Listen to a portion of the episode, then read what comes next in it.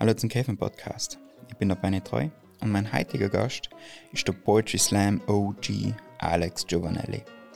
Wir reden über Poetry Slams, wie er dazu gekommen ist und was ihm so an Poetry Slams gefällt.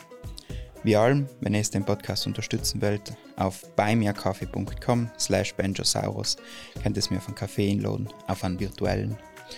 Und jetzt wünsche ich euch viel Spaß mit dem Podcast. You listen to Radio Caveman. Radio Caveman. Radio Caveman.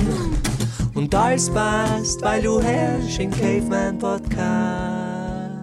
Eine Hitzige Frage. Ja, ich, ich bin ja tatsächlich da in Brixen Mittel- und Oberschule gegangen. Also ich war in der Mittelschule im Vincentinum und äh, bin danach äh, an die Fallmerei in Swisslitz gewechselt. So. Und wie war das dann? Und dann habe ich irgendwann in der Oberschule wieder angehabt zu schreiben. Das war was, was ich in der Volksschule voll viel getan habe und danach in der Oberschule wieder und, und, und dann sehr stark. Und dann ist so die, die Zeit gekommen, wo man viel auf Konzerte gegangen sein und so weiter, auch mit Kollegen. Und dann habe ich halt so die, die Reggae-Szene für mich entdeckt und das war dann so, so äh, äh, ein Moment, wo dann das Schreiben auf einmal in eine Richtung gegangen ist. Also haben wir dann so die Entscheidung getroffen, ja, ich wäre jetzt Sänger in einer Reggae-Band. Und äh, dann hat man halt umgekehrt auf Seil hin halt äh, voll viel zu, zu schreiben. Und es war eigentlich eine recht absurde Zeit, weil man hat noch irgendwie so sich selber Patois Englisch beigebracht, also so den, den Akzent, der, äh, der in äh, Jamaika äh, geredet hat. Also ich, ich, es ist schon ein bisschen jetzt im Nachhinein gibt es schon recht schräg für äh, die extreme Auseinandersetzung. Oder das war aber jetzt halt so, ich habe mich halt so in dem, in dem, in dem wiedergefunden, dass ich da halt richtig in die Tiefe wollte. Und dann kann dann, dann habe ich ein, zwei so Bandprojekte gehabt und irgendwann habe ich dann so gemerkt, Asti, ich kann ja nicht singen. Ich kann, ich kann äh, als Sänger ein Problem werden, aber ich habe schon so viel irgendwie, ich habe mich in der Zeit auch wahnsinnig viel mit, äh, mit äh, Marketing auseinandergesetzt und wie, muss, wie, so wie, wie, man, wie man quasi sich so selber promoten kann als Band, weil ich es halt ja eigentlich für mich selber gebraucht hätte. Und nach äh, habe ich irgendwann umgekehrt, äh, das Wissen mit, mit anderen äh, Bands zu teilen und mit, mit Freunden von mir. Und dann sind wir irgendwann äh, mit, mit anderen Leuten, wie zum Beispiel mit Berti, der äh, Shanti Power oder mit Maku von äh, Wicked and Bunny, sind wir dann irgendwann draufgekommen, ja, wir brauchen jetzt einen Verein, äh, dass wir hier und da mal eine Veranstaltung organisieren können. So, halt war, halt war eigentlich so das Ziel. Und dann waren wir einmal äh, haben wir dann halt irgendwie noch Rahmenprogramm für, ähm, für eine Veranstaltung gesucht. Einfach so, damit am Nachmittag nicht allein Musik passiert, sondern auch was anderes. Und ich genau in derselben Zeit oder kurz davor habe ich ganz exzessiv umgekehrt, mich mit den Känguru-Chroniken zu beschäftigen. Also ich weiß Ah, nicht, okay. ob die Känguru-Chroniken was sagen von, von Marc-Uwe Kling. Ja, sag mir schon etwas, aber ich glaube zu, zu der Klärung. Also die Känguru-Chroniken von Marc-Uwe Kling äh, sind eine Buchserie, ähm, der folgender Grundgeschichte basieren, nämlich ähm, durch eben der Kleinkünstler, der Marc-Uwe Kling, und eines Tages klopft, äh, klopft an seiner Tür und vor seiner Tür äh, steht ein Känguru. Äh, und äh, das spricht dann mit ihm. Und ähm, äh, das Känguru ist äh, Kommunist und äh, war früher von Vietcong. Äh, ganz absurd. Und das Känguru zieht dort bei ihm ein. Und es Okay. geht quasi darum, was er und das Känguru in, in Berlin äh, erleben. Es ist sehr äh, politisch, sehr satirisch. Äh, nimmt auch ganz, ganz viele Alltagsfacetten mit auf, so wunderschön. Und ich mich total umgekehrt, für das Buch zu begeistern und dann für einen, äh, für einen Autor. Und bin draufgekommen, der Marco Bekling war 2006 und 2007 äh, der deutsche Meister im Poetry Slam. Und haben dann mich umgekehrt mit seinen Slam-Texten auseinanderzusetzen, einfach weil alles, was der Typ macht, ich finde alles, was der Typ macht, geil. Äh, gilt auch heute noch. Also ich wirklich, allem wenn der Marco Uwe wieder was Neues macht, dann Hat er sich gut gehalten. er hat sich ex also unfassbar, was der Typ aus dem Hut zieht. Ähm, Finde ich wahnsinnig schön. Und ähm, genau, und nachher Jung hat mich mit Poetry Slam auseinanderzusetzen, weil ich dann über die Videos auf YouTube die gefunden habe. Du kennst den Algorithmus, der Algorithmus hat auch Vorteile. Also ähm, man, man versinkt zwar in seine Bubbles, aber für mich hat es halt den Vorteil gehabt, dass ich dann mehr über, über Slam ausgefunden habe. Und äh, genau, und dann ist irgendwann, habe ich dann halt mehr Videos entdeckt und äh, war total begeistert von dem und ihr in der Zeit wieder mehr deutsche Texte geschrieben und dann irgendwie auch gemerkt, ah, okay, das kann vielleicht was sein, äh, was, was für meine Texte ein Format sein kann. Aber ich habe gar nicht lange drüber nach. Also ich bin dann selber nie zu einem Slam gegangen, äh, aber es war dann so, dass mir im Rahmen von der Veranstaltung äh, an dann Nachmittagsprogramm noch nie gesagt hätte, machen wir einen Poetry Slam, so ins, ins Nichts.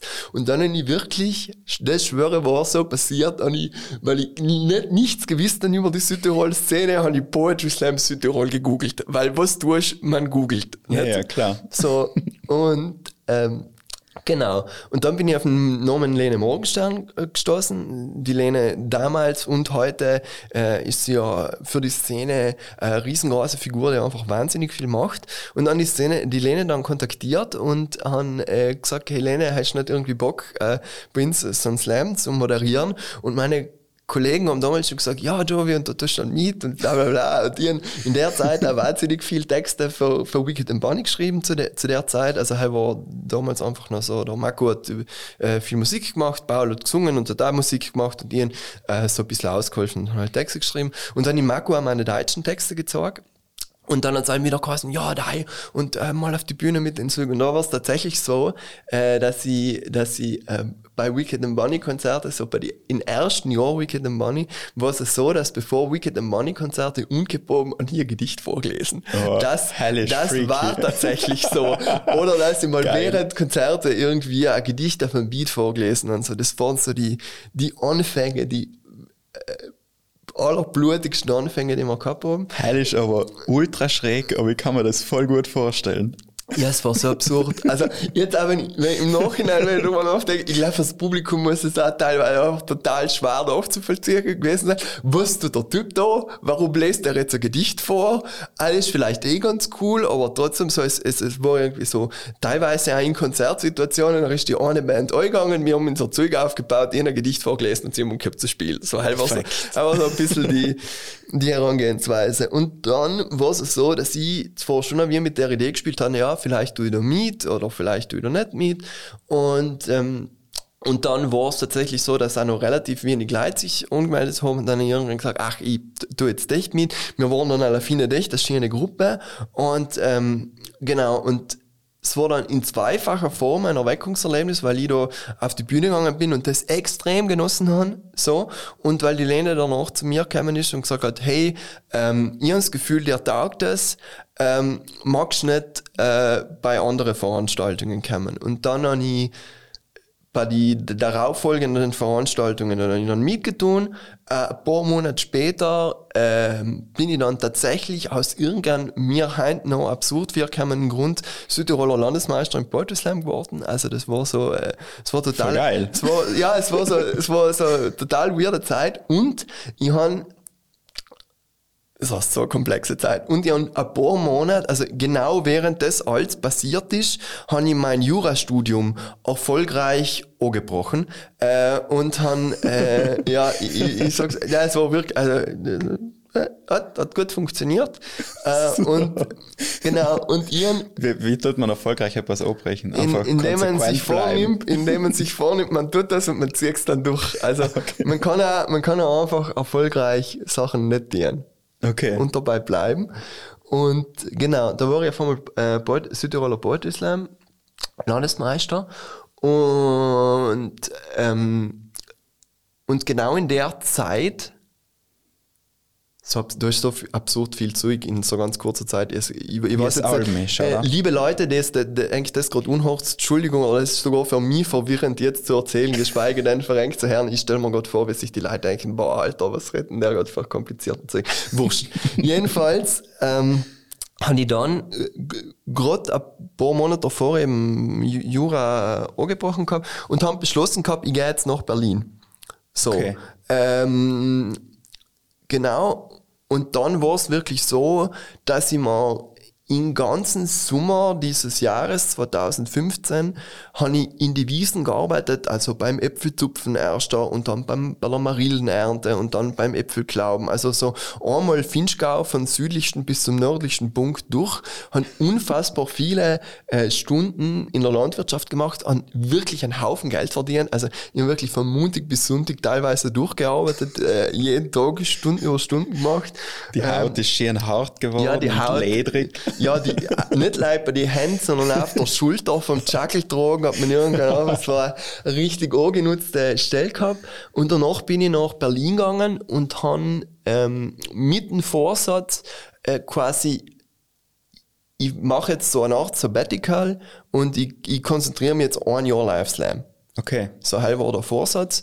Und bin dann nach Berlin hin und äh, bin zu irgendwelche Facebook-Seiten und Internetseiten von der Berliner Szene und habe dann einfach umgekehrt bei Poetry Slams umzuschreiben und zu fragen, äh, darf ich Bank auftreten? Und ich bin dann wirklich eine lange Zeit, mindestens dreimal die Woche, äh, auf Slambühnen gestanden. Okay. In Berlin.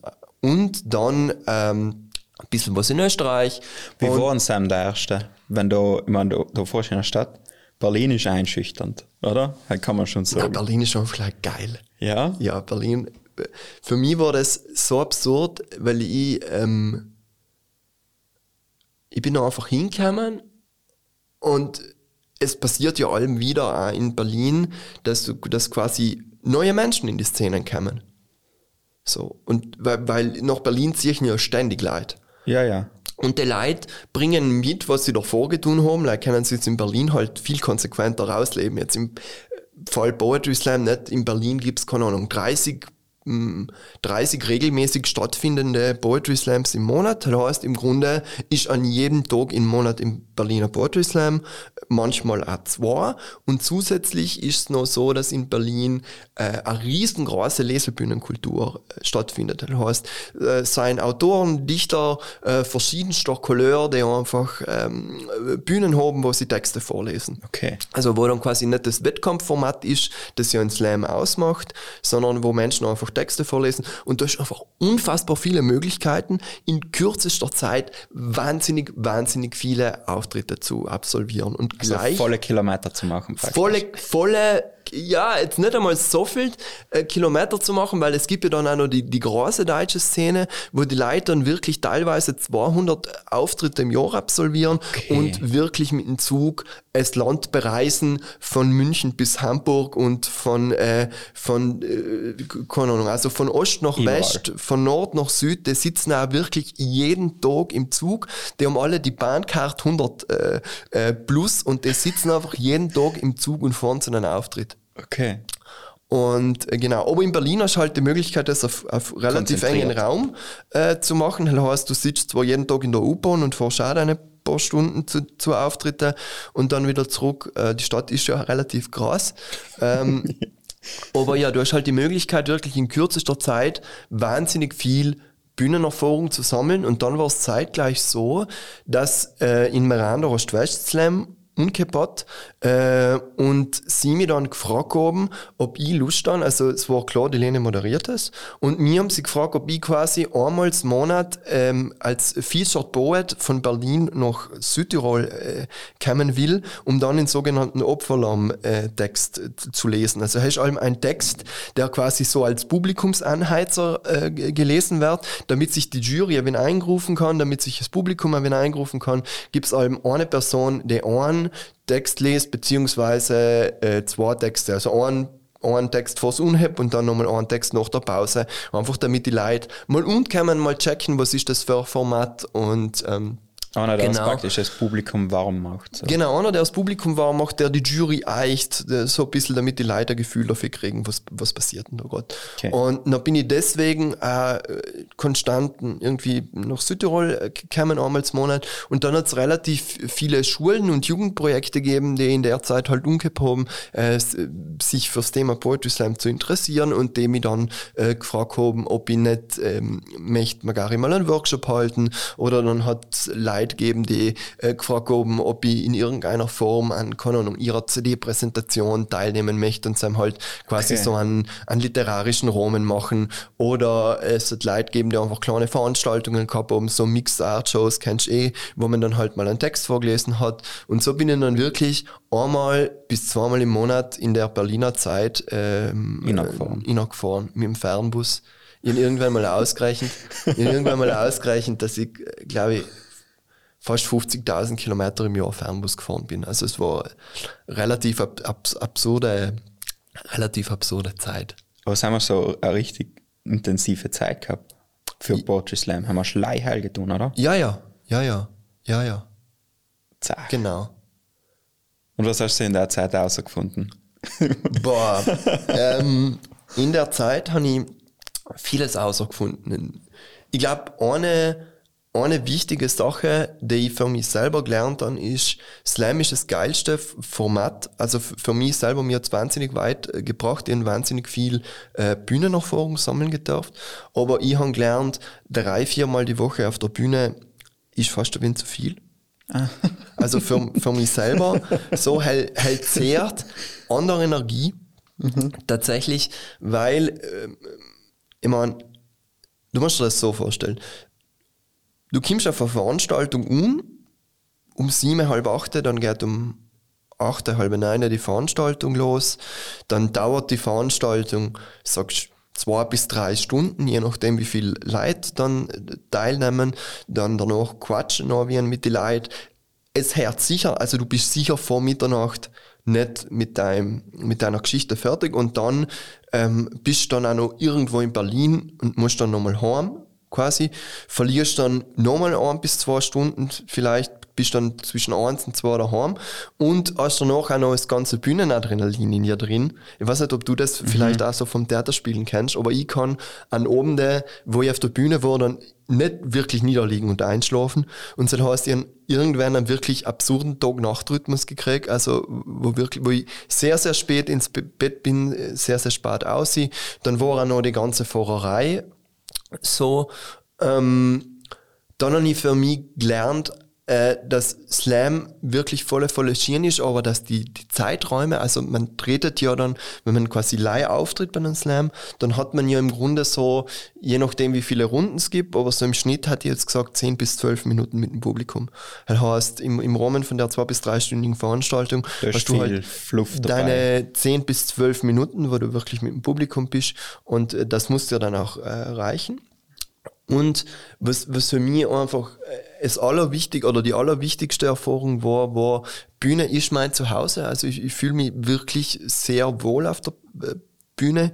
Ähm, ich, ich bin da wahnsinnig gern. Und was ich in der Zeit auch irgendwie gelernt habe oder gemerkt habe für mich selber, ist, was mir fast noch mehr Spaß macht, als äh, bei Slams aufzutreten, ist, ähm, weil ich eine riesengroße Leidenschaft fürs Schreiben habe und eine riesengroße Leidenschaft fürs Auftreten habe. Und was mir fast noch mehr Spaß macht, als selber auf der Bühne zu stehen, auch wenn es halt natürlich mega geil ist, ist es so ähm, Menschen äh, durch Workshops oder durch Schnupperkurse, wie du das halt nennen willst, erstens kreatives Schreiben als als Ausdrucksform näher zu bringen, aber ihnen dann auch äh, Bühne näher zu bringen. Also das ist etwas, was mich einfach gleich wahnsinnig äh, fasziniert. Praktisch rekrutieren. Für rekrutieren, Slammen. rekrutieren für Slammen weiß ich jetzt gar nicht, aber für mich war es einfach allem so was, was mir so viel gegeben hat, dass ich es extrem schön gefunden habe, das auch noch andere Leute mit auf den Weg geben zu können. Also das hat für mich in mein Leben zu so viele Freundschaften, äh, positive Erfahrungen und viele mehr beigetragen, dass ich einfach auch die Gene Gelegenheit äh, verschärft nutzen wollte, ähm, Das auch weiterzugeben. Das auch weiterzugeben. Okay. Ich denke, wenn man dreimal die Woche auftretet, da schreibst du noch etwas.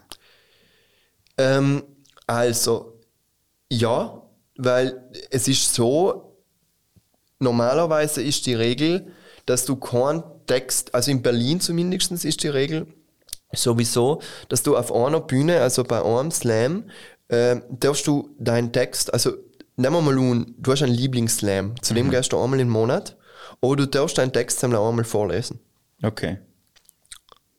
Beziehungsweise es, es gibt ein bisschen die Schleichregel nach einem Jahr, darfst du dann wieder neu, darfst dann wieder neu umheben, habe ich nie aber nie getan. Also ich habe wirklich Alben, äh, bei meinen regelmäßigen Slams, Slams, wo wirklich Alben dabei war, habe ich auch Alben geschaut, wieder was Neues zu schreiben und noch dazu ist gekommen, dass ich einfach immer wäscht, einmal im Monat meine, meinen Auftritt gehabt habe, wo ich wusste dann, ich lese meine ein bis zwei Texte vor, in Anfang waren es zwei, dann ist es eher so einer geworden, immer mit der Zeit. Aber ich habe wirklich dann auch für die Auftritte und auch für meine Lesebühne, bei der ich zu der Zeit war, Mundwerk, habe ich Alben Texte geschrieben. Ähm, genau. Und dann sammelt sich mit der Zeit auch äh, viel Material un. Und ich bin auch jemand, der so, der so in, in Druck von einem Auftritt äh, ganz gern hat, wenn was Neues äh, äh, hier soll. Ähm, vor allem nicht allein in Druck beim Schreiben, sondern auch in Druck beim Proben, weil ich vor allem bei meinen Spoken Word, also bei meinen lyrischen Sachen vor allem, zusammen auch so ein bisschen in Ehrgeiz haben, ich will's unbedingt auswendig vortragen können. Und das heißt, ich muss dann eine Woche vor Auftritt mit Schreiben fertig sein, weil ich weiß, ich muss eine Woche proben. Okay, und wie tust du es, wenn du dreimal die Woche auftretest? Ja, wenn dreimal die Woche auftretest, dann, äh, dann ist halt so, dass du, dass du vielleicht dann, dass du dann, äh, sagen wir mal, du tretest dann ja dreimal die Woche auf, aber dann sagst, es gibt Texte, die dir dann vielleicht einen Monat begleiten oder Ah, zwei okay. Wochen begleiten, weil du tretest ja dann allem wieder auf unterschiedliche Slams auf. Das Publikum ist allem anders. Ähm, aber ja, du musst schon anliefern. Ja, gib mir vier. Ja, du musst anliefern. Und schon gibst du Gas. Okay, und dann hast du praktisch dein Meran. In dem hast du nicht du eingeführt, oder? Halt war so Kooperation aus Ost-West-Club, Lene und mir. Okay. Genau. Und wie ist das noch weitergegangen? Weil der, den gibt es ja alle noch nicht. In Slam gibt's Alben noch. Ähm, ge genau, es ist ja ein wunderschöner Slam eigentlich, äh, der Alben rappelvoll gepackt war, ähm, der auch wieder rappelvoll gepackt sein wird. Äh, gehe ich stark davon aus. Ich hoffe jetzt auch, dass wir im Sommer wieder Outdoor ähm, ordentlich was machen können. Also auf Seil freue ich mich echt schon extrem. An der Stelle nochmal Shoutouts an die Jungs und Mädels äh, vom Ost-West Club. Ähm, die sich so viel Mühe geben und gerade glaube ich auch gegen so viele äh, bürokratische Barrieren stoßen, aber sich glaube ich auch nicht verunsichern lassen und jetzt auch mit dem Digitalformat einfach versucht haben, wieder was ganz was Neues zu machen und in eine neue Richtung zu gehen. Und genau, und der Slam war dann recht, äh, war allem recht beliebt. Wir haben dann auch noch das, das, den Special gehabt, dass wir ins Alben noch an äh, erfahreneren Slam-Poet, eine erfahrenere Slam-Poetin aus dem, aus dem nahen Ausland, also irgendwie aus Deutschland, Österreich, Schweiz, äh, geholt haben, der sozusagen nochmal als Special Guest dann gekommen ist und wir haben den Slam dann äh, regelmäßig gemacht und dann haben ab, ich glaube 2018 habe ich den Slam dann alleine weitergemacht. Ähm, genau, und äh, so ist dann eigentlich bis jetzt, bis jetzt äh, geblieben. Also ich bin dann von der, von der Opferlammrolle in die Moderationsrolle ge gewechselt. Ich habe ja sowieso dann ab 2017 an nie mich einfach irgendwie drum gekümmert, dass allem Line-Up äh, steht, halt mache ich nach, nach wie vor. Also ähm, ich, ich sehe beim Ost-West-Club zwei so Hauptaufgaben. Ähm, ist einmal so äh, natürlich das Moderieren und so ein bisschen checken, dass der Special Guest kommt. Aber was für mich allem so die Hauptaufgabe und Haupttätigkeit ist, ist das Line-Up zusammenstellen. Also äh, mich darum kü- kümmern, Anmeldungen, die einer kommen, so aufzunehmen äh, und allem so ein bisschen zu schauen, dass man erstens allem mal ein paar neue Leute dabei haben. Also heißt mir allem ganz, ganz wichtig, dass wir allem ein oder zwei Newcomer äh, idealerweise auf der, auf der Bühne haben äh, im Ost-West Slam, weil wir ein wunderbares Publikum haben, das einfach alles feiert und alles beklatscht. Und Teil ist voll mega, wichtig. mega positives, geilste Publikum ever. Und äh, also wirklich einem kleinen Raum drin mit 50 bis 70 Leuten und dann hast schon du eine Stimmung. Ja, also es ist teilweise, es ist teilweise lauter, als wenn Flugzeuge starten. Also der, der Applaus ist einfach wirklich unvergleichlich.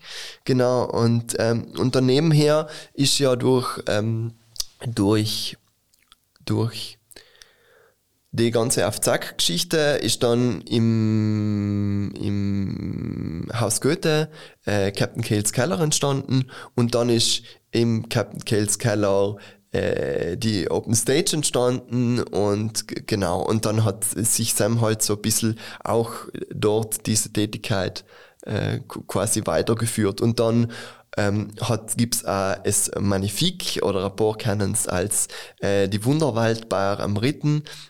Ist so ein Projekt, wo man eben auch, Warte, ist der Camper? heißt der Camper. Okay. Also eigentlich ist so Vom Hansi. Vom, vom, vom Hannes Ploner, genau, Ja. der er, er koordiniert das Projekt. Und das ist auch so ein Projekt, also eigentlich ist es so kein Camper, sondern so ein, ein Roulotte oder ein Caravan oder wie man das sagt, also so ein, So ein Anhänger, ne? ein Anhänger äh, wo eine Bar drin ist und wo man nicht live ritten, aber der Ritten war eine Weile so auch die, die Base, wo wir einfach drei Wochen gestanden sind. Und dann versuchen wir auch einfach allem, am Sonntag ist eben so Kultursonntag, wo wir dann versuchen, einen Open Stage zu machen oder einen Slam zu machen oder eine Lesung zu organisieren. Voll geil. Es sind einfach ganz, ganz viele Realitäten, äh, kleine Realitäten entstanden, wo wir dann in Südtirol so das Format Spoken Word dann ähm, weitergeführt haben. Okay. Was ist denn auf Zack eigentlich? Weil da sind, glaube ich, ganz viele coole Projekte, was Sam irgendwie zu ihnen hängen, nicht? Ja, auf Zack ist, auf Zack ist, äh, das ist eine gute Frage. Auf Zack ist äh, ein Projekt, äh, das in der Stiftung Forum Prävention verankert ist, aber auf Zack ist so ähm, wirklich ein Rahmen, der versucht, so für junge Menschen Gestaltungsräume zu öffnen. Das heißt, äh, es gibt, es, es ist gestartet quasi mit einem Hüttenlager im Sommer, so im Selbstversorgerhaus und aus der Selbstversorgerhausgeschichte haben sich dann Alben wieder äh, so neue Projekte ergeben. Also wir haben dann irgendwann ungehabt, so Soundlab zu machen, was dann so äh, Workshop für, äh, für Musik ähm, Songwriting und Produktion äh, war, dann hat es irgendwann Filmlab gegeben, äh, dann ist irgendwann aus den ganzen Projekten aus, ich- haben wir dann ähm, im, im, im Goethehaus, ähm, im Bozener Goethestraße, äh, haben wir den kleinen Kulturkeller äh, initiiert und gestartet, dann hängt äh, das, das Wunderwald Le Magnifique äh, Projekt noch mit drin, also es gibt äh, ga- ganz, ganz viele äh, kleine und größere Realitäten, ähm, die noch mit dabei sind, falls es eigentlich, liebe Zuhörer, jetzt wende ich mich mal wieder an euch, falls es eigentlich äh, einen Einblick verschaffen wollt, wir haben eine neue Internetseite auf zack, als ein Wort.com, ähm, könnt ihr euch gern über unsere äh, Projekte informieren. Ja, freuen uns, wenn ihr dabei seid. Perfekt. Ich finde das, weil im- das hört man halt wieder mal, äh, ja, das Hüttenlogo, das habe ich voll cool gefunden, so vom, von der Idee her, oder? Da vorne 20, 30 Leute, Äh, 100? auch 100, äh, Ja. einfach zusammen auf einer Hütte und sind es nach ein, zwei Wochen. Genau, ich hätte jetzt gesagt fünf bis sieben Tage. Okay. So, genau, ähm, Leute so im, im Oberschulalter, also so von 14, 15 aufwärts. Und ähm, es ist, wie gesagt, allem sehr Rahmen im Sinne von, wir kümmern uns darum, dass es die Hütte gibt und den Bus gibt und äh, machen das ganze Logistische und es gibt einen Koch, der dann zusammen mit den Kids äh, äh, quasi kocht.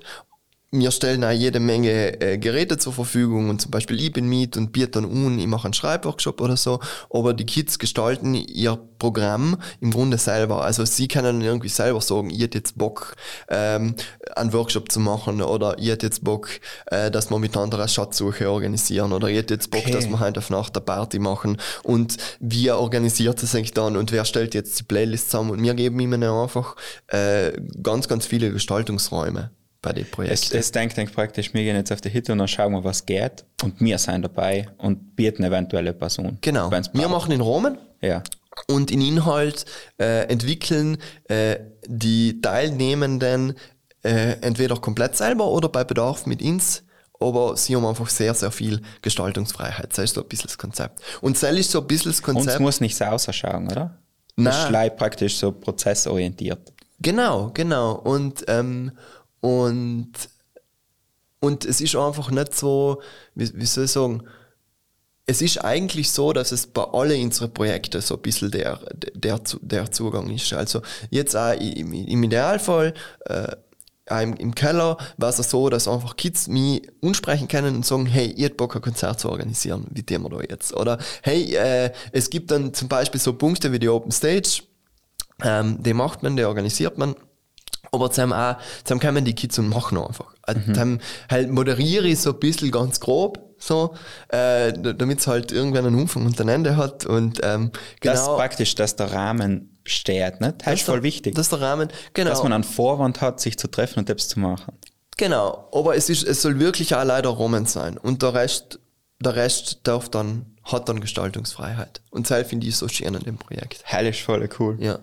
Und da ist so die, der Gedanke, dass man so sagt, okay, wir fangen jetzt einfach einmal an und was geht, geht nicht. Genau. Genau. Das haben wir mal so, so ein Erlebnis gehabt, wo du gedacht hast, jetzt habe ich so richtig verstanden, wie das Konzept funktioniert. Weil ich an das, weißt du, mit der Cave mache ich das auch und ich habe das in Anfang immer oft so gedacht, ja, war schon geil, wenn jetzt so allem super Sachen waren oder so. Aber irgendwann versteht man das, wenn man einfach die Möglichkeit bietet, dann kommt das von allein. Boah, es hat so, viel, es hat so viele klitzekleine Momente gegeben, ähm, wo das, wo das einfach ge gepasst hat. Boah, ich, ich muss jetzt kurz nachdenken, ob ich einen so Schlüsselmoment gehabt habe, aber das passiert mir einfach allem, allem wieder. So, dass irgendjemand hat einfach eine total verrückte Idee und macht's dann einfach. So, und sei kann alles sein. Also, keine Ahnung, von äh, wir haben entschieden, dass keiner auflegen soll. Wir machen, ähm, wir, wir machen äh, äh, eine Spotify-Playlist, der auf zufälliger Wiedergabe durchläuft und wir stellen vorne ans DJ-Pult, bauen wir irgend so eine Puppe, die sich, wenn man bei einem Faden zieht, so einen Arm auf und nieder tut. Ähm, also es, es, es entstehen einfach die, die unterschiedlichsten äh, Geschichten und es passiert auch einfach allem wieder, dass ich dann so geflasht bin bei, bei Workshops, weil mir, weil, weil mir halt keine Vorgaben geben und weil einfach oft Sachen entstehen. Und echt, das darf ja nicht wahr sein, dass du das gerade geschrieben hast. Oder, äh, keine Ahnung, man, man macht, weil wie gesagt, das Konzept ist ja überall das gleiche. Man, man, man, man setzt sich mit Kids irgendwo in einen Raum und erklärt ihm ein kurzes Aufnahmeequipment und vier Tage später haben sie 15 Lieder aufgenommen, weißt und, und so, und, und es kommt jemand um, um, um 11 auf Nacht mit so einem Fresszettel, wo, wo 100.000 Sachen draufstehen und so, boah, ich weiß nicht, äh, wie ich mit dem Lied weiterkommen kann und du schaust dir den Zettel an, das ist schon ein fertiges Lied und du denkst, ich weiß nicht, probier da gerade sitzen, ich weiß nicht, was ich da gerade sagen soll. Es passt eigentlich alles schon. Es sind für mich all, all wieder so Momente, wo ich mir denke, boah, wie geil ist es, dass, dass es das gerade macht, wie, wie, wie, wie schön, wie schön ist der Moment gerade. So die Möglichkeit, sich selber überraschen zu lassen, nicht? Ja, ja, und ich glaube ich, ich glaub auch, das soll einfach auch so ein bisschen mit, mit der Erwartungshaltung oder mit der Nicht-Erwartungshaltung zu dienen, sondern wir schauen einfach, was passiert. so. Und man hat volles Vertrauen in sich, oder? Ja, Mittlerweile, glaube ich, Stress denkt das nicht mehr. nein, gar nicht. Wie bist du zum Forum gekommen? Ähm, oh, ja, gute Frage. Ähm, ich glaube tatsächlich, dass ich mal, also ich bin mal irgendwo aufgetreten und ich den Florian Balur, äh, der jetzt der, der Koordinator von FZAK ist, ähm, tatsächlich schon davor gekannt aus Oberschulzeiten. Und wir haben aber nie so wirklich engen Kontakt gehabt oder so. Wir haben einfach gewusst, dass wir existieren. Ich habe gewusst, das gibt ihm und er hat gewusst, das gibt mir. So. Also. äh, und irgendwann hat er mich dann, glaube ich, auftreten sehen. Ähm, entweder kurz vor oder kurz nachdem ich nach Berlin gestartet bin. Und hat dann zu mir gesagt, ähm, das ist ja voll cool, was du da tust. Hast du nicht einmal Lust, ähm, einen Workshop für uns zu machen? Also wir täten zwei Tage, drei Tage mit Kids irgendwo hinfahren äh, und taten gern mit ihnen verschiedenste Sachen ausprobieren und mir ganz gedacht, es wäre eigentlich cool, wenn jemand dabei war, der mir so ein paar äh, Techniken sagen kann, wie man, wie so kreatives Schreiben abläuft. Und das habe ich dann gemacht und ähm, das hat mir dann so gut gefallen, tatsächlich, dass ich zum Florian gesagt habe, ja, ich will unbedingt nochmal und mehr und äh, mir hat da der Rahmen sogar gefallen. Und, äh, und dann ist, hat sich einfach die Zusammenarbeit äh, alleweil mehr intensiviert und man hat mehr und mehr und mehr Projekte miteinander gemacht. Und dann ist, hat sich irgendwann eine Möglichkeit aufgetun, äh, beim Forum auch als Mitarbeiter äh, dabei zu sein, zuzukommen, als hauptamtlicher Mitarbeiter. Und dann habe ich gesagt, ja, voll gern. Und so ist das dann losgegangen. Perfekt. Was macht das Forum eigentlich? Boah, das Forum Als. macht, macht äh, im Präventionsbereich äh, ist er äh, recht breit gestaffelt. Also wir haben fünf Fachstellen. Ähm, äh, die Fachstelle ähm, Sucht- und Gesundheitsförderung, die Fachstelle Familie, die Fachstelle Jugend, eben wo auf Zack mit drin hängt, die Fachstelle Gewaltprävention, äh, wo ich ganz viel mache, und die Fachstelle für Reststörungen. Und dann hat das Forum noch ein Streetwork-Team. Und wir versuchen in den ganzen Bereiche ähm, verschi auf verschiedenste Arten und Weisen, mit verschiedensten Methoden ähm, und auf verschiedenste Ebenen Präventionsarbeit zu machen. Aber man kennt einfach die coolen Projekte in die Schulen. Man kennt ihn so die coolen Projekte. Idealerweise. Idealerweise. okay. Genau. genau. Cool. Ähm, ich habe noch eine Frage wegen Poetry Slam. Frag du. Weil es ist ja voll schwierig zu sagen, was das noch genau ist. Oder so oft, wenn man Slammer fragt, wie äh, unterscheidet sich das jetzt verdichten oder gibt es da irgendwelche Regeln und sie sagen na. Aber irgendwie ist es ja echt. Also für, Form, mich, für nicht? mich ist das relativ klar. Okay. Und mir ist das auch wichtig, ich finde es super gut, dass ich das jetzt doch klären kann. Also, wenn wir von Poetry Slam reden, dann reden wir von einem Veranstaltungsformat. Okay. Okay? Also, es, es ist ein Veranstaltungsformat. Es, man, um jetzt bei der Definition, sondern bei der Wikipedia-nahen Definition zu bleiben, äh, Poetry Slam ist ein moderner DichterInnen-Wettstreit. Das heißt, Slam ist ein Format, da kommen Menschen, die haben selber Texte geschrieben, die trugen die Texte dem Pub- Publikum vor und das Publikum entweder durch Applausabstimmung oder es gibt Szenarien, wo eine zufällige Jury im Publikum ausgewählt werden, ähm, hm, kürt am Ende einen Sieger. Das ist Poetry Slam. Okay. Beim Poetry Slam gibt's drei Grundregeln. Der erste und wichtigste ist, die Texte müssen selber geschrieben sein. Also Okay. mir sagen, man darf zitieren, man soll aber Zitate als solche auch irgendwie kennzeichnen, bestenfalls, oder du darfst zitieren, ähm, aber sonst soll es wirklich selber geschrieben sein. Also du kannst ja nicht mit einem Gedicht von Goethe oder ich sogar gern Bushido oder halt sonst irgendeinen großen deutschen Literaten hinstellen. ähm, Nein, und, und es sollen wirklich deine Texte sein. Ähm, dann ähm, gibt's, sagen wir, man soll nicht singen, noch so eine Regel, außer ähm, der Gesang ist nicht als solcher zu erkennen. Ähm, oder Menschen singen so schlecht quasi, dass es nicht Okay. als Gesang zu erkennen ist, weil es ist ja Literatur und keine Gesangsveranstaltung. Dann ist wichtig, es dürfen keine Requisiten und Kostüme verwendet werden, sondern du kommst wirklich mit deinem Wand, was du auf der, im täglichen Leben tragst, auf die Bühne und du hast maximal ein Textblatt in der Hand. Oder irgend, irgendwas, wo dein Text drauf ist, aber so Auf Seil bist du limitiert. Und ähm, es gibt ein Zeitlimit. So, mhm. das sind die drei, äh, die drei, vier, wir vier Regeln, ähm, die, die, äh, die für die Slammer wichtig sein. Und dann gibt's noch die Regel Respect the Poets, die halt gilt fürs Publikum. Also wir ähm, gehen einfach so ans, an, an die Baustelle zu, dass wir von Anfang an zum Publikum sagen, hey, da sind Leute, äh, die stellen sich mit teilweise mit ihrem Innersten hin äh, und tragen das vor und ähm, es ist wichtig, dass es eigentlich nicht unterhaltet, äh, während die Leute vortragen, weil halt stört einfach.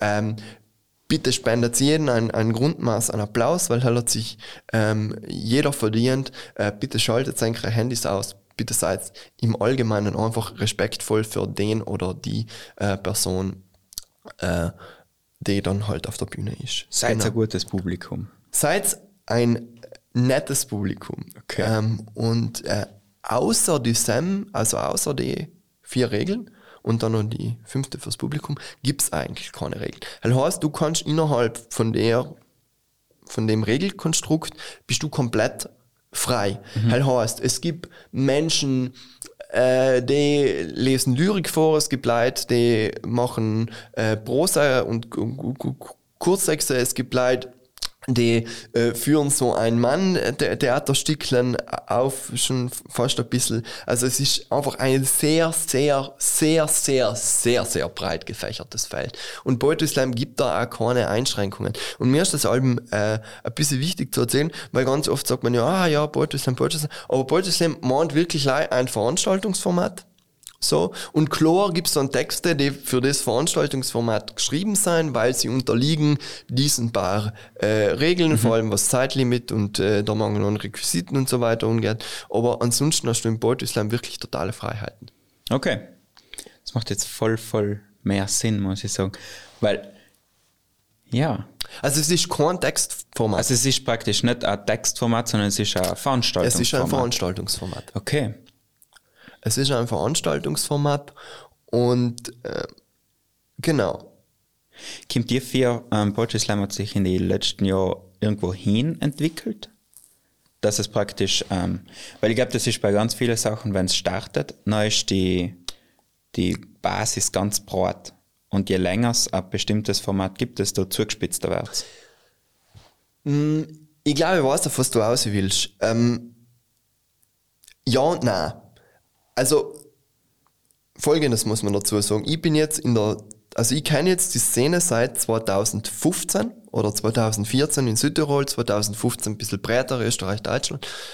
Ähm, und ich muss persönlich sagen, eigentlich ist es so, dass erstens schon mal jede Stadt so ein bisschen ihr, äh, oder eigentlich nicht einmal jede Stadt, eigentlich hat jeder Slam der regelmäßig stattfindet, hat vielleicht Tendenzen, aber ich, ich darf jetzt auf Seil nicht unbedingt einbrechen. Du musst daran denken, Slam ist einfach riesig. Also mhm. äh, Deutschland ist ja einer von den größten ähm, Slam Orte, also wo quasi die meisten Slams äh, stattfinden, wie der Vorstand gesagt hat, in Berlin allein 30 regelmäßig stattfindende Slams, äh, aber in viele große Städte einfach äh, mit so großer Häufigkeit und auch äh, teilweise sehr verstreut im ländlichen Raum. Also wir sind tipo durch Brandenburg äh, irgendwelche Brandenburg-Touren angefahren wo, oder Sachsen-Touren, wo man halt so durch die kleinen äh, Orte in Brandenburg dingelt mit, mit der Regionalbahn von Berlin aussieht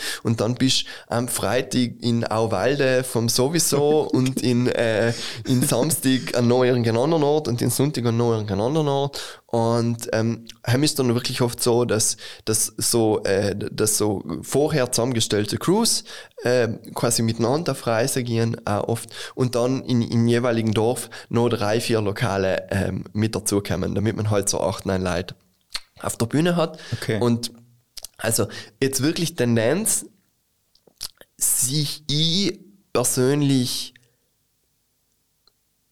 nicht unbedingt ohne. Okay. Also ja, ich glaube, ich, ich glaube, natürlich beeinflusst uns die, die, die YouTube-Welt und ähm, äh, große Vorbilder beeinflussen uns, aber ich glaube, mittlerweile ist auch Sam so eine, so eine Vielfalt und so eine so, ein, so eine Pluralität, so eine massive Pluralität da, dass, dass es eigentlich, also ich hätte jetzt keine großen also wenn es jetzt wirklich mal auch mit Deutschland, Österreich so, wenn die gesamte Szene einen Überblick haltest, dann ist das Album noch sehr, sehr vielfältig was auf Slam-Bühnen passiert. Dann gibt es natürlich vielleicht in einer oder anderen Text, der sich vor Publikum leichter tut. Ähm, aber zum Beispiel Berlin ist eine, ist eine sehr äh, humorig geprägte Szene, also wo ganz, ganz viele äh, lustige äh, Texte entstehen. Ich glaube, das ist kein Zufall, dass so Leute wie Marc-Uwe Kling oder auch Till Reiners oder auch Felix Lobrecht, die ja alle jetzt im Grunde irgendwo so in dem äh, Kabarett-Comedy-Bereich äh, drin sein, die kämen alle aus der Berliner Szene aus. Weil die Berliner einfach so, a, a, a, oder Hamburg, einfach a, sehr auf, äh, auf witzige Texte in unterschiedlichste Formen. Also kann Lyrik sein, kann aber auch Kurzgeschichte sein. Ähm, der Marc Uwe lest, lest ja allem so eher so die Dialoge mit sich oder hat dann irgendwann mhm. umgekehrt die Känguru-Geschichten, wo quasi er und das Känguru, sind quasi Dialoge, in dem, in der er beide Stimmen spricht oder auch mehrere Stimmen. Und es, es ist eine, eine unfassbare Vielfalt da. Und wenn man dann noch die italienische und die französische und die spanische Szene mit innen nimmt, also das Bild ist schon riesig. Und klar hat jede Szene ihre Eigenheiten, aber jetzt wirklich Trend, Trend hat die jetzt keinen gesehen. Gibt es gewisse Sachen, was das Südtiroler Publikum äh, sehr unterstützt?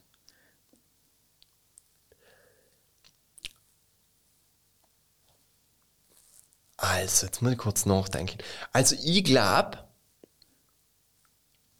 dass mir, und da, da schließe ich mich jetzt selber mit ein, weil ich mache es ja genauso, wir schon, also die meisten Texte, die bei uns auf Bühnen sein, sein lyrisch.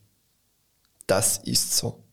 Ähm, wir haben vereinzelt Prosa, aber so dazu am breitesten Geschichte sind wir auf der Lyrik-Ebene und ich habe schon auch das Gefühl, dass die Leute äh, soll anfeiern. Aber wir haben auch Poetinnen und Poeten, äh, die total absurde Sachen machen auf der Bühne, die einfach mit Lyrik äh, auch nichts mehr zu tun haben. Ähm, oder so, die aber allem noch sehr spoken wordig sein, natürlich in ihrem, in, in ihrer Spoken wordig heißt?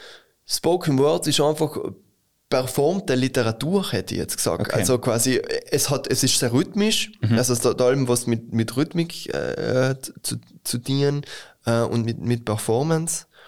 Ähm, genau. Also praktisch, dass man den Text so sprachlich noch wie ein genau. Vortragen, genau. Ähm, sagt man, aufpusht. Nein. Genau. Genau. Wort wahrscheinlich. Ja, ja, so. nein, also ich glaube schon, ich glaube schon, dass, ich meine, hast ja vielleicht auch so der, der Unterschied. Also, ich sage halt, Body Slam ist ein Bühnenformat. Also es ist, es lebt auch von der Performance. Mhm. Dein Text kann noch so geil sein, wenn du die hinstellst und, ähm, und das Plattel vors Gesicht hebst und ähm, monoton äh, das so auslegst, dann du dir sich Texte schwer beim Publikum umzukommen. Also es ist schon auch ein auf die Performance zugeschnittenes Format und mhm. ich persönlich finde es halt super. Praktisch, weil, weil es ist ja auf der Bühne und nachher kann man mit Fokus auf bestimmte Wörter oder Reime oder Dings das novieren genau. stärker machen. Absolut. Und du kannst ja auch mit deinem Körper arbeiten. Also ja. du hast im Grunde den Vorteil, dass du deinen eigenen Text vortragen kannst. Genau. Und dann nicht jemand im Internet liest oder in einem Buch. Genau, genau, um so geht's. Ähm, und du hast ja deinen, deinen ganzen Körper zur Verfügung. Also nicht nur deine Stimme, sondern auch deinen Körper. Weil du, dein Körper in Heim hast ja täglich mit, also du halt verstehst du nicht gegen die Requisitenregel. Und somit kannst du mit deinem Körper im Grunde dienen, was du willst. Okay. Und äh, dieselbe Möglichkeit wird mal mehr, mal weniger, aber sie wird genutzt. Klar. Findest du, es gibt so inhaltliche Trends gerade?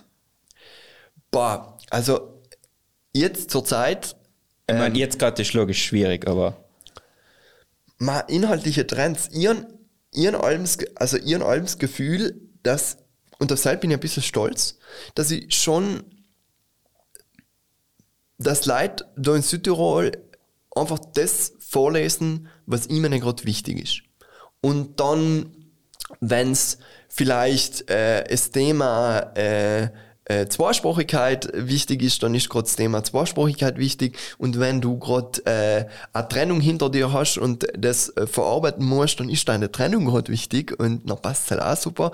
Und äh, wenn du äh, wieder, äh, keine Ahnung, um jetzt einen Namen zu nennen, wie äh, Felix Meyer zum Beispiel oder Anja Viero einfach total absurde Geschichten äh, erzählen willst, ähm, dann mach's halt einfach auch trotzdem. Und ich finde es wunderschön, dass Slam es halt zulässt.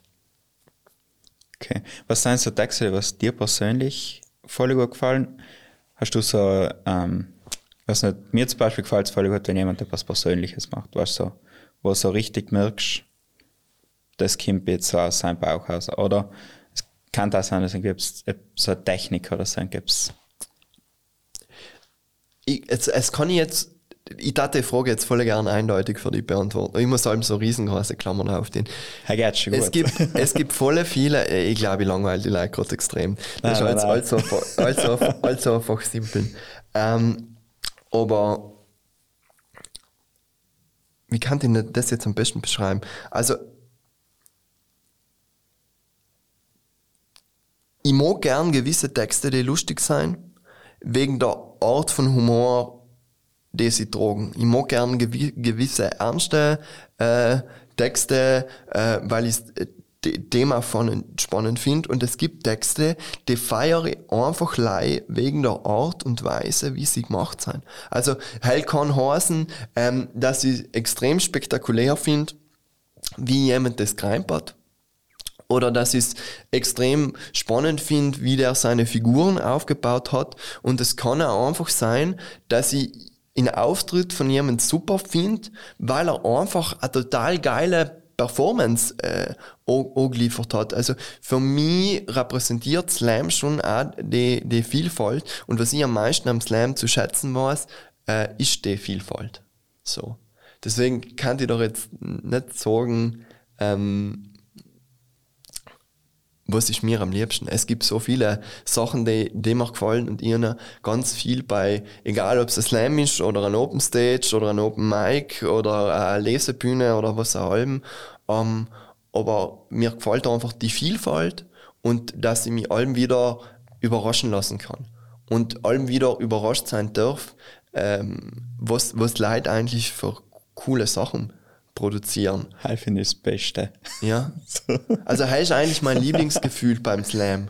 So das, oh, ist das geil? Oder wie cool hat sie denn das gerade gemacht? Oder ma, total spannender Move oder total schiene Ironie, die da in einem Text zu, zu tragen kommt, lustiger Überraschungsmoment, äh, auf, de, auf den ich jetzt nicht, nicht, nicht vorbereitet war. Ähm, und es, es, es passiert einfach bei jedem Slam allem, allem wieder, dass ich so im Hook und denke, wow, das ist ein krasser Scheiß, wie bist du auf das jetzt gekommen? Super cool. Und es ist einfach so ein bisschen, ja, er macht den Reiz von mir aus. Wo denkst du, dass jetzt eine noch so volle eierhafte Frage? Juhu. Wo denkst du, äh, dass das Slam jetzt in den nächsten Jahren hingeht? Vor allem auch so gedenkt auf das, was wir gerade so alle durchmachen. Wie denkst du, dass sich das auswirkt auf, äh, auf die Zukunft von Slam? Jetzt fangen wir voll an, so D-Satz lesen. Warte kurz nochmal. Was war deine Frage nochmal? Wie der Slam, also wie Poetry Slam, sich jetzt in den nächsten Jahren entwickeln wird. Hm, das ist eine gute Frage. Also, was ich alleweil mehr merke, ist, dass Slam zur Kinderstube wird, also Kinderstube, oder es stellt sich alleweil öfter aus, dass einfach durch die niedrige Schwelle, die Slam hat, weil es darf ja theoretisch, es kann ja jeder zu einem Slam kommen. Du, du, du kommst, du fragst mich, ob du kommen darfst, du darfst kommen. So, grundsätzlich. Äh, viele Slams haben noch ein offenes Line-up. Es gibt mittlerweile, es hat sich sehr professionalisiert, es gibt auch Leute, die einfach äh, viel geladene Gäste haben, aber normalerweise ist die Regel ein, zwei offene Listenplätze sind Alben und in der Regel sind es sogar noch ein paar mehr.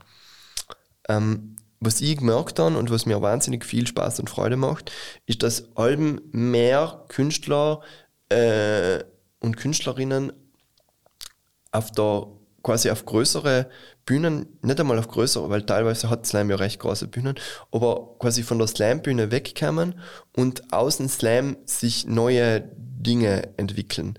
Das heißt, Menschen werden Comedians oder Kabarettisten, Menschen schreiben Bücher, äh, Menschen spielen Theater, Menschen machen Musik. Ist jetzt eher das, wo ich sich, wo die Slammer schon langsam hinkommen und das, äh, das finde ich wahnsinnig schön und ich, ich hoffe, es, es bleibt äh, auch in Zukunft so, dass Slam einfach ein Sprungbrett sein kann für Menschen, damit sie erstens mal sich der Bühne nähern, sich die, dieser Kunstform oder der Auftrittsmöglichkeit näher kommen. Ähm, das ist ein großer Wunsch dass es halt so bleibt. Und wie sich der Slam in den nächsten Jahren entwickeln wird, ähm, also ich glaube, wir haben ja in Deutschland, Österreich und so weiter schon eine recht stark professionalisierte Szene. Das heißt, mittlerweile leben auch ganz schön viele Leute von Slam und allem drumherum. Also vom Veranstalten, vom Auftreten selber natürlich, aber auch vom Workshops geben. Ähm, mittlerweile treten Leute für verschiedenste äh, Stiftungen auf, aber auch für äh, Firmen machen Coachings äh, im Performance-Bereich. Also es gibt unfassbar viele ähm, Möglichkeiten. Und ich glaube, äh, ich glaube, Corona ist, äh, ist ein Schlag in die Morgengrube für, für jede Art von Kulturarbeit. Ich glaube aber, dass die Szene sich im Vorfeld so ein großes Ding aufgebaut hat, ähm, dass es allem irgendwie, also dass der, den Grund, das Grundfundament, was da gelegt ist, ist schwer wegzukriegen. Und ich glaube, die Leute werden auch wieder zu Slams gehen, sobald sich die, die Möglichkeit äh, auch gibt. Ähm, ich glaube, die Szene wird professioneller werden, noch professioneller, ähm, als sie jetzt schon, schon ist. Die Tendenz war davor einfach da. Man hat einfach gemerkt, das werden Leute alleweil routinierter in der, in der Kulturarbeit. Man baut sich neue Dinge auf, es entstehen neue Realitäten. Ähm, dann ist irgendwann die Frage, wo bringt uns die Professionalität hin? Ähm, und mit der Sam-Frage tue ich mich schwer. Weil ich glaube, dass die Professionalität Slam einerseits, also dass die Professionalität Slam sehr, sehr gut tut, in der Hoffnung, und da schließe ich mich jetzt wieder an das um, was ich davor gesagt habe, dass die Niederschwelligkeit nicht verloren geht. Also hoffentlich schafft sich Slam, auch wenn wir alleweil professioneller werden, äh, diese Niederschwelligkeit beizubehalten, damit aus Slam auch allem wieder äh, totale Quereinsteiger dann nicht im Slam sich total gut zurechtfinden und in der Szene, äh, wie soll ich sagen, ihren Weg machen, sondern dass sie die Bühne auch weiterhin als Sprungbrett nutzen können. Das ist noch meine große Hoffnung und ich habe schon das Gefühl, dass soll passieren wird, also quasi, dass man die Niederschwelligkeit beibehalten wird, weil Slam auch mittlerweile einfach eine große also groß, große Kapillarität hat, das jetzt mal sagen heißt. Äh, äh, es gibt über, es gibt zwar in die großen Städte dann so riesen Slams und Riesenveranstaltungen mit tausend Leuten, wo, äh, wo, ähm, wo dann einfach auch oft acht, neun Geladene kommen und vielleicht einer auf einem Listenplatz leimer ist und man sich vielleicht schwer dann auf die Bühne zu kommen und sich vielleicht vor tausend Leuten nicht hintraut. Aber einfach durch das, dass Slam seine Infrastruktur auch allem wieder quasi äh, in kleinere äh, Locations äh, leitet und ähm, äh, äh, Täler und Dörfer und so weiter mit ihnen nimmt ähm, und, und sagen wir allem wieder einfach offene Listenplätze da sind, glaube ich, es wird die Möglichkeit allem geben. Also heißt zumindest meine große Hoffnung. Aber auch meine Überzeugung eigentlich. Okay. Freut mich voll, dass du da warst. Krass, an jetzt eine Stunde geredet. Circa, ja. Heavy. Und ihr habt es voll cool gefunden? Ja, danke dir. Äh, überhaupt äh, volle Schirn hast du. Ähm, ich, ich kann das Theaterpädagogische Zentrum in der Küsslandstraße 28 lei äh, empfehlen an junge und nicht mehr ganz so junge Hörerinnen und Hörer. Ähm, der Benny hat sich da eine coole Grundstruktur aufgebaut. Das darf und soll man sich anschauen können. Oder. Benny, was sagst du? Ja, ja, wir haben jetzt im Sommer schon wieder viel geplant. Wunderbar. Viele Veranstaltungen, kleine. Genau. Süße. Folgt ihm Benny auf Instagram und Spotify und bleib's, bleib's am Ball. Den Alex bitte, ja. genau. Wo findet man die überall? Ah, das ist eine gute Frage. Ich bin als, äh, ich habe ein Instagram-Profil tatsächlich, das ich nicht benutze, quasi. Also, es hat einen Informationswert von null. ähm, ich habe eine Künstlerseite auf Facebook, die ich auch absolut nicht benutze. Also es hat einen Informationswert von null.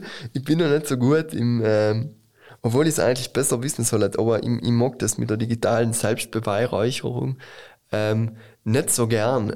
Ähm, aber äh, Volks, äh, schaut eigentlich gerne, ähm, schaut eigentlich volle, volle gerne ähm, das Programm vom Ost-West-Club an.